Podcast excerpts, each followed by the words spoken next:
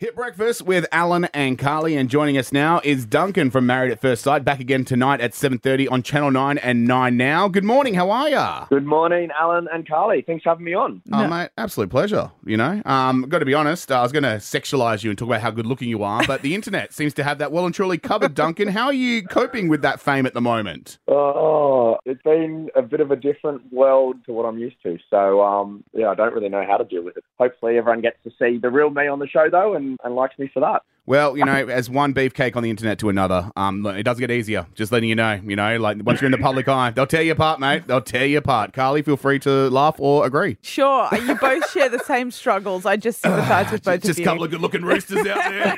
You know? Trying our best, Duncan.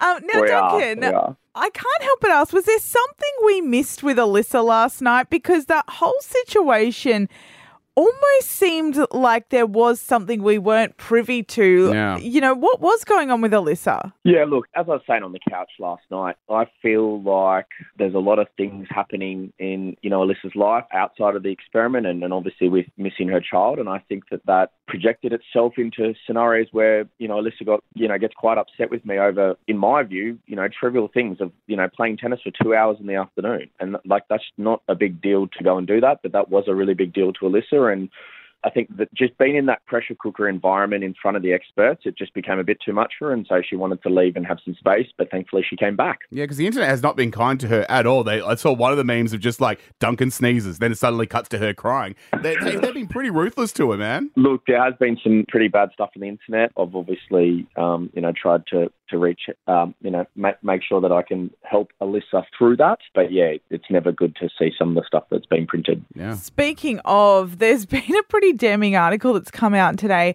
of someone claiming to be Alyssa's older sister doing a bit of a tell all about you. No. And it's not really kind to you, Duncan. It basically, she's basically claiming that there was a lot off camera, a lot of red flags that was edited out. Have you seen this this morning? I have seen a little bit of it. I don't look at nearly any social media to do with the show. Um, some people on the show do. I don't, but um, I do get told about some, and I have been told about that. Pretty disappointing that Alyssa's sister would go and do a Reddit AMA. So Yeah. it Um, was Alyssa's sister because obviously, Yeah, I'm not sure. I have no idea, but I've just been told about it. and, But and if it is the case, then I would be pretty disappointed. yeah. So what do you think she's talking about when she's talking about these red flags that were edited out? I would love to have a conversation with her about those because I have no idea what she's talking about. Hmm. Literally, Too good looking. um, It's you- kind you of know, making me worry, Duncan, because I had every hope for you and Alyssa. And as we know, the big sister, if she says something's off, she kind of tends to have influence on the little sister and be quite protective. So it makes Yeah. me worried about your status, your relationship status with Alyssa. Uh, it does make me worry as well when uh, her sister went and did that. So that's quite so disappointing. I've only spoken to her sister um, a couple of times on the phone. She doesn't live in Australia. She lives in America. So look, anything that she thinks has happened, obviously Alyssa confides in her, and sisters should do that. But I don't know if we should discuss everything with the, the rest of the world. But I don't. Yeah, I'm I'm I'm I'm unsure. Yeah, I don't really know where to go with it actually. Oh, that's a shame. It's a shame because a lot of people were kind of like hoping that you guys would all work out. Now we're starting to have our doubts. Yeah, and look, everyone goes ups and downs, and you know has ups and downs in relationships.